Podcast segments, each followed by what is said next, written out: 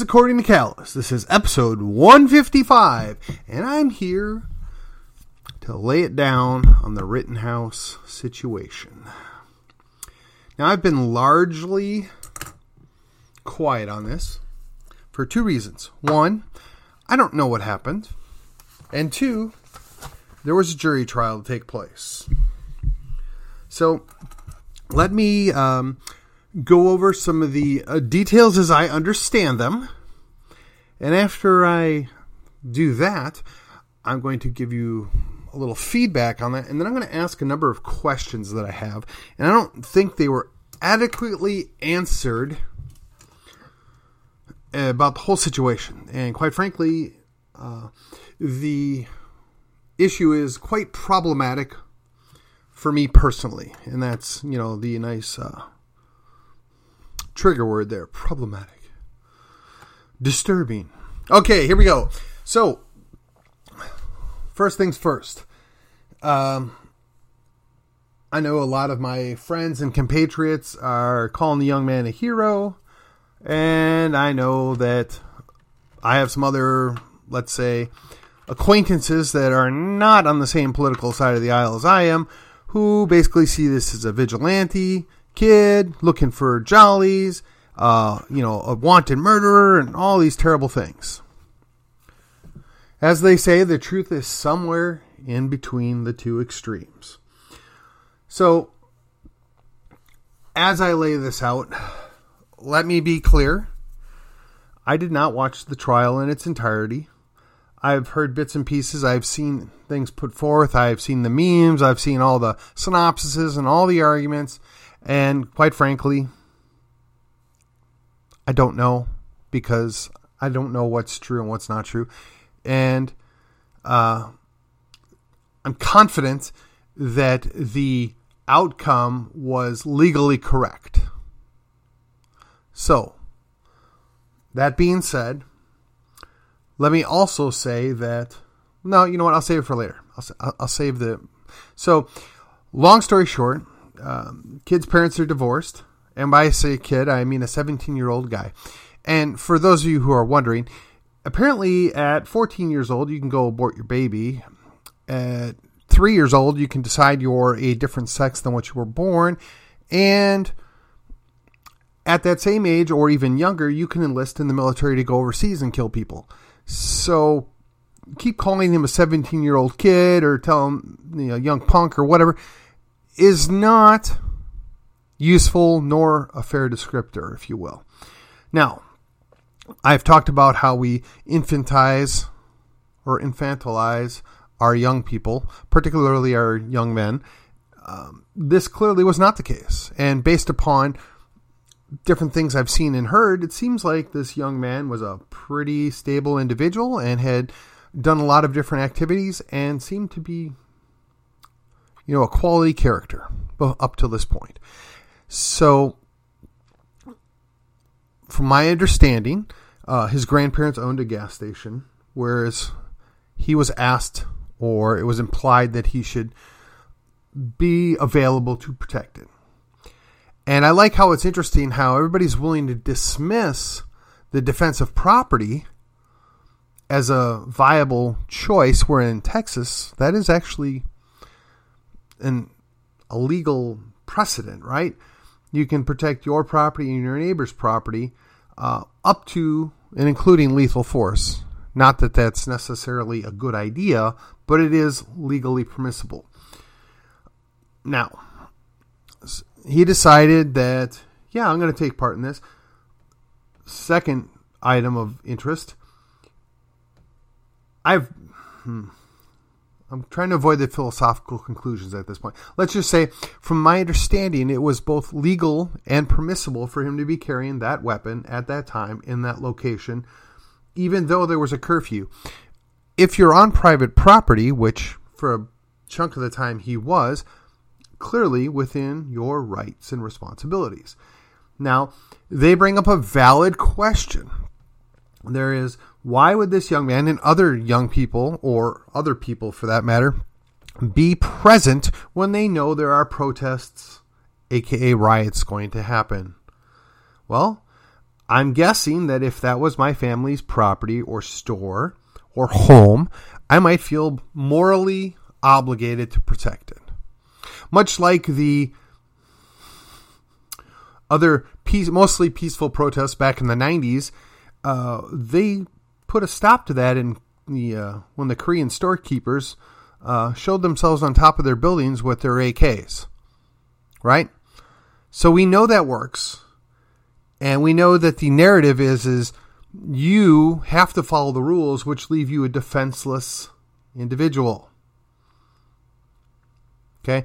So clearly those folks didn't get the memo. They did their own thing and they uh, patrolled the area. Right or wrong, that's what they were doing. And to want to get upset because he was breaking the curfew when there were thousands of other people breaking the curfew, oh, come on. Give me a break. I mean, if you want to split hairs, sure, fine. Okay, but let's be realistic. The curfew was about keeping people at home that would just be in the way. So, all right. Then uh, the young man goes, puts out a fire, goes and prevents other things, and gets attacked and defends himself. And three people get either killed or wounded, and he goes and turns himself in. Now, I know there's a lot of folks that want to take this down the racial motive and whatever else path. That just doesn't stand. It was a white guy. He killed two white guys and injured another white guy. Why they were out protesting or rioting really didn't even factor into that. And to paint the guy as a white supremacist or whatever else, come on, man. I'm doing my best, Joe Biden. There, come on, man. I, it just it doesn't even it doesn't even hold water. Now goes to court. They dropped the gun charge because it was bogus and held no water, and he was found not guilty on all the various charges that were thrown at him because they couldn't make the case. The evidence wasn't there. In fact, the evidence made a better case that it was clearly self defense. Now, if you want to argue, well, he shouldn't have been there, or he was being irresponsible, fine, I'm willing to have that discussion. But the flip side would be is if you attack a guy with a firearm, somebody's going to get hurt. So let me rewind, if you will, about a year ago. Or actually, I guess in this case, it would probably be about nine months ago there was a series of protests going on here in McKinney. And a good number of you weren't there. So you don't actually know what happened. But I was there a couple of nights. And I witnessed what went on. And I was involved in several interactions. And I got to tell you, I never once feared for my life. Uh, there were a couple of situations that were kind of sketchy. Um, I had to rely that there were other people there that weren't going to let things go out of hand. But I also follow the credo that if I'm going somewhere where there's likely to be an altercation and I go armed, I've now made that altercation an armed altercation. I have a uh, predisposition to not back down. I don't run away. I don't make light of the fact that I don't encourage people to go do things that they're uncomfortable doing. But I was there. I witnessed things. I interacted. And I imagine that this young man thought that just the mere show of force of arms would be enough to keep people from doing stupid things. That didn't work out that way for him. And before you say the guy got away with it or he'll never, um, his life is forever changed. Forever, he's going to have to live with the idea, rightly or wrongly, that he took human lives. Now, had he been found guilty of something, he would then have to serve time for some sort with that. And, and there's a whole other ballgame there. I mean, the uh, the Q shaman, I mean, got what three and a half years for going into the Capitol building. Again, going down the wrong path. Here we go. Focus back. So he's found not guilty which is different than indicating that he's innocent, but the prosecution just failed to make their case. It was a mess. They should be ashamed of themselves. Which, now that I've laid that out, let's go on to some of the more interesting things having to do with this case. So, number one, it's been brought to my attention, and I have not verified this. And I'll go back to the old proviso that I've put out before.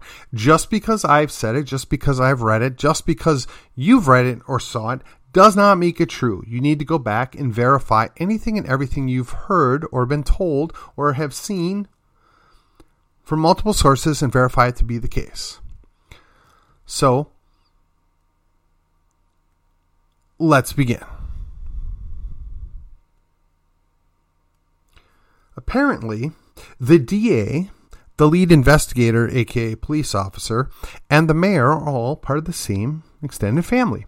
Now, if you live in some little podunk town, excuse the derogatory nature of that, some rural enclave where there's only a thousand or a few hundred people live there, you'd kind of expect that might happen. But Kenosha and Racine and even Waukesha, where some more action occurred last night, um, they all have more than a couple thousand people there by a great number more. So it's kind of an unusual circumstance. I mean, it would be, I don't know, maybe improper to have multiple members of the same family on both the prosecutorial and the investigative side.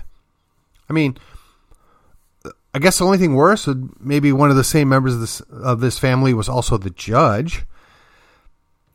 But you can draw your own conclusions there. So that that's interesting aspect number two. Interesting aspect number three, I guess, would be the mayor saw fit to basically let these things happen in the city without doing anything of any significance to prevent them. Well, why might that be? How did we get here? How did this happen? I would like to know.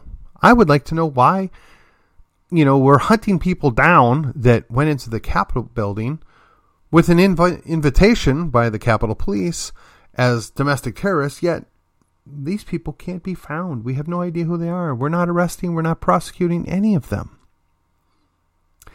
Also, an interesting thing is all three of the people that got shot or wounded had extensive criminal records. Now, I guess that shouldn't surprise us when we've got a mostly peaceful protest going on that bad people would be out there and be doing bad things, but that doesn't excuse or make okay that they got the death penalty, if you will. but it, excuse me, it does explain how we got where we're at. So then when we look at how this young man behaved while basically being attacked, it's kind of impressive. I mean, he's carrying an AR 15 with a 30 round magazine, allegedly. I mean, he could have lit up the entire crowd, and he didn't. He could have, you know, hosed down everybody, which is what we always hear, right? You're going to go crazy. You're going to take out the general public. He didn't do that either. As a matter of fact, there are a number of people that have applauded his trigger discipline and his control of his weapon and said that he did an excellent job. Now, I am not person to judge that because quite frankly, I am not trained in that area. But from what I saw and what I heard and the evidence presented, seemed very restrained. Now, I would suspect that 90% of the public when subjected to a similar situation, for whatever reason, would not react as well as this young man had. In fact, I would be willing to bet that very few people, save combat veterans, could actually say how they might act or react in a situation similar to this. Now, you can say, well, I would avoid it. I wouldn't have been there. I would run the other way. Well, that's all true, but if for whatever reason you end up in that situation, armed or unarmed, are you 100% confident how you would react? I wouldn't be. I think that uh, you ought to keep that in mind. There's a very small percentage, save those aforementioned combat veterans that can actually say how they might act in that situation. So, again, very easy to criticize when it's not you. So, how did we get here? Well, another interesting thing I might add is, is my understanding this young man was supposed to have a buddy with him. He was supposed to have a partner, to have his back, if you will. So the question is, is where was that guy? Where did he run off to? Where did he disappear to?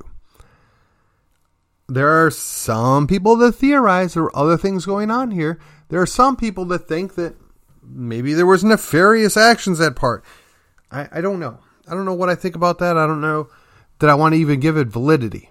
But it's just out there. You should be aware of it. Now, here's a few questions that I just don't have good answers for. Where was the thin blue line? Now, we hear repeatedly how it's the police's job or law enforcement's job to keep us all safe. Where were they? What were they doing? Did they keep those buildings safe? Did they keep those properties safe? I mean, we know that they don't have a specific responsibility to protect any one individual. There's at least one Supreme Court case that proves that out. So we know that they're supposed to protect the general public. But where were they? Now I will say that there are those that are going to point out, well, they were just following orders, or they were they were doing something else because that's what they needed to be doing. And in a situation like that, there is an appropriate uh, way to look at it. I, I think well, my terminology would be triage, right? You got to go deal with the most important or the most critical things first, and you work your way down the ladder. So perhaps what was going on there was not high enough up on that list of triage. That's entirely plausible. Or was it that they were ordered to stand down? Let me give you a similar scenario. So when we had our we when we had our mostly peaceful protests. Actually, I want to I I joke about that. I'll give kudos to all the protesters that were in McKinney. To my knowledge, there was never an altercation, violent or otherwise. There was maybe some yelling, some you know mm, unkind things said, or maybe a little bit of encroachment, but there was never any fists thrown, never any mm, bodily injuries while I was present or that I was aware of. So kudos to everybody on both sides of that scenario. But that was not the case here, and there was not the case many other places in this country. But in McKinney, after a specific time, all the police that had been previously downtown left. They were dismissed. Now, if you've got a protest going on that has the potential to get out of hand, and some of those folks appear to be armed. And I say appear because I'm not really sure what they had on them, and I wasn't going to go up and ask. At least one of them appeared to have a shotgun, another one appeared to have some kind of repeating rifle. But I'm not a super gun guy. I'm not going to pretend to know. But in no way was I ever feeling threatened by the presence of them. And I think every protester ought to be able to protect themselves. So if they want to go armed, I'm fine with that. In fact, I defended a former city council member for doing just that. Because that's the principle and it's the right thing to do. Sometimes it proves to be tougher when it's somebody you don't like or you don't support, but the principle still stands. So, again, the question is where were they? What were they doing? Now, you could argue that had all the non protesters gone home, they might have been able to deploy their people better. Okay, maybe. Maybe. But as what happened in LA was probably fresh in the mind of some other people, or some of the people that have seen other protests go get out of hand, like they were earlier in that year or the previous year, they probably didn't want to take that risk. And can you blame them? I can't it seems to me that's a reasonable thing that I want to protect my property. I want to protect my um, life, my liberty, my income, whatever you want to call it. I get it. So, the next question would be is where were, where was the National Guard? I mean, Tony Evers is the governor, right? If he was concerned about unrest or problems, particularly when he knows that there's going to be a problem, why didn't he put the National Guard out? Why was he not mm, being a little more proactive? I mean, did this maybe fit into his narrative? I don't know. But it's a good question. Where were they? Now, perhaps if they would have been there with their their AR-15s, which unfortunately would probably be unloaded because for whatever reason, when we send the National Guard out, most of the time they're not even allowed to load up, which is kind of pointless, but nevertheless. So we look at this, we understand what's going on, and th- that's the underlying question. So if the city government's not going to do the job that they were hired to do and they were paid to do, and then the state government isn't going to bother to do the job that they were hired to do and paid to do, that kind of does leave it on the individuals. They're going to have to bear the brunt of that burden. They're going to have to do things proactively. And that's why you have individuals that have to go out and do the job. I'm fairly certain that when Mr. Rittenhouse got his rifle and put on his first aid pack, he never once thought about the idea that I might have to kill somebody tonight. I mean, maybe it was something in the far reaches of the back of his mind that there might be a physical altercation, but I'm certain that any 17 year old kid probably never gave it a thought. And this, yeah, I just did it again. I referred to him as a 17 year old kid. No young man goes out thinking, I'm going to go kill somebody. Not unless there's something wrong with them in the head. And there are individuals that fit that description. And we see them, and they usually end up in jail. So, again, th- those are two failures, right? Now, also, let's think about this. These families whose family members died, rightfully or wrongfully, do they then bring a wrongful death suit? I mean, they lost the criminal charges uh, uh, that were put upon Mr. Rittenhouse. It's highly unlikely they're going to be able to sue him for wrongful death because he was already cleared. But the city had, you know, a responsibility to maintain order, and they clearly failed to do that. Will the city get sued? Good question. I don't know. Had the city even thought about that? I don't know. Inquiring minds would like to know. Let's jump back for just a second. So, Kyle, Mr. Rittenhouse, was out on patrol, if you will, and he's supposed to have a partner with him. All these uh, teams out there ostensibly were supposed to have partners to prevent this from happening, but his was missing. And that's how he got into trouble. And that's how he got put into a position where he had to defend himself with lethal force. Where was his partner? Where did he run off to? Who was under command and control? I mean, who was running the show here, if you will? Somebody was responsible for what happened in one way or the other. Mr. Rittenhouse was not in this alone. Again, some people think it was a setup. Some people think that the whole point was just for this uh, young man to get the crap kicked out of him and be beaten up and have his rifle stolen to try and prove a point that, hey, uh, you right wingers, you can't protect yourself even with your rifles. You can't stop us. We're going to stomp you into the ground. Well, it didn't work out that way. And I don't know if I believe that, but, but that is an argument that's out there. And I don't have an answer for it. Then there's a couple other things directly related. So there's plenty of footage of this. I'm not sure how much of it is, you know, video footage from the local buildings, how much is, you know, just people with their phones out. But the most disturbing thing was the FBI drone footage. The FBI had drones out and they were filming things and watching this stuff happen.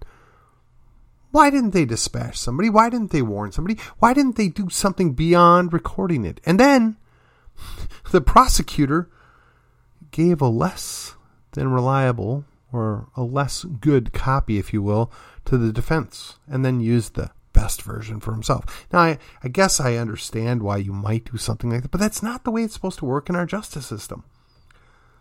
And, I mean, don't get me wrong, we all know the justice system's not entirely fair.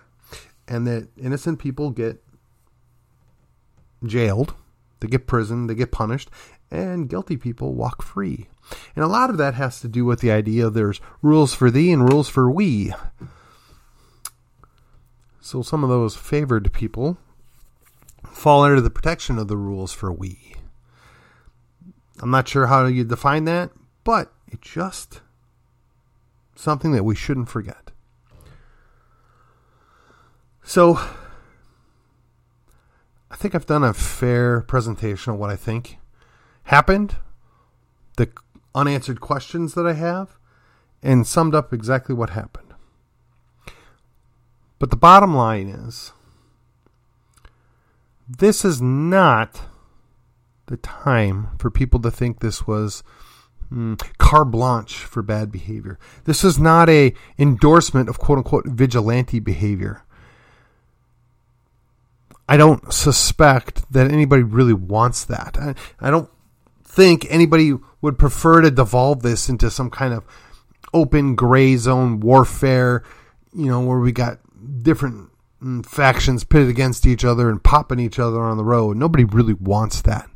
We expect the boys in blue are going to, you know, keep everybody on the down low, kind of keep things in check. We expect that if things get bad enough, the, the guys in green are going to come in and basically put an end to it. But when that doesn't happen, what are your options? When that doesn't occur, what are you to do? Now there's there's a phrase without rule of law. And I hope we never get to experience that. I hope that never happens. I I would gather that that would not be an enjoyable time for anybody. And I look at the idea of what happened and that people are fearful and they should be fearful that this is going to serve as a predicate for further action on both sides. That's not the country I want to live in. That's not what I would like to see happen in Texas. Now, I suspect in Texas, aside from the little bit of crazy that happened in Dallas, that would not happen anywhere else.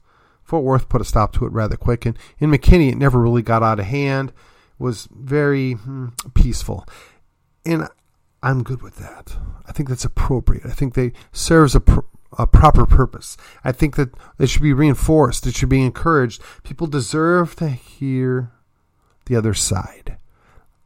People deserve to be heard.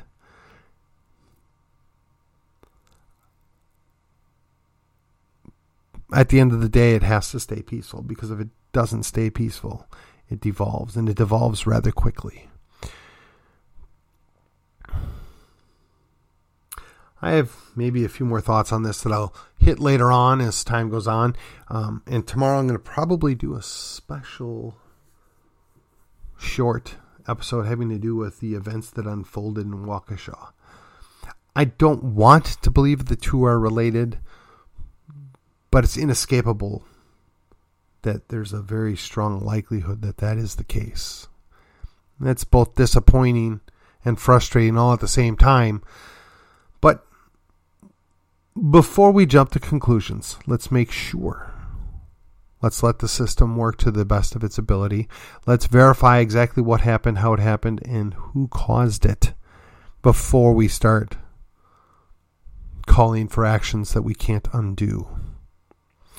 With that, this is According to Callus. I will see you on the other side.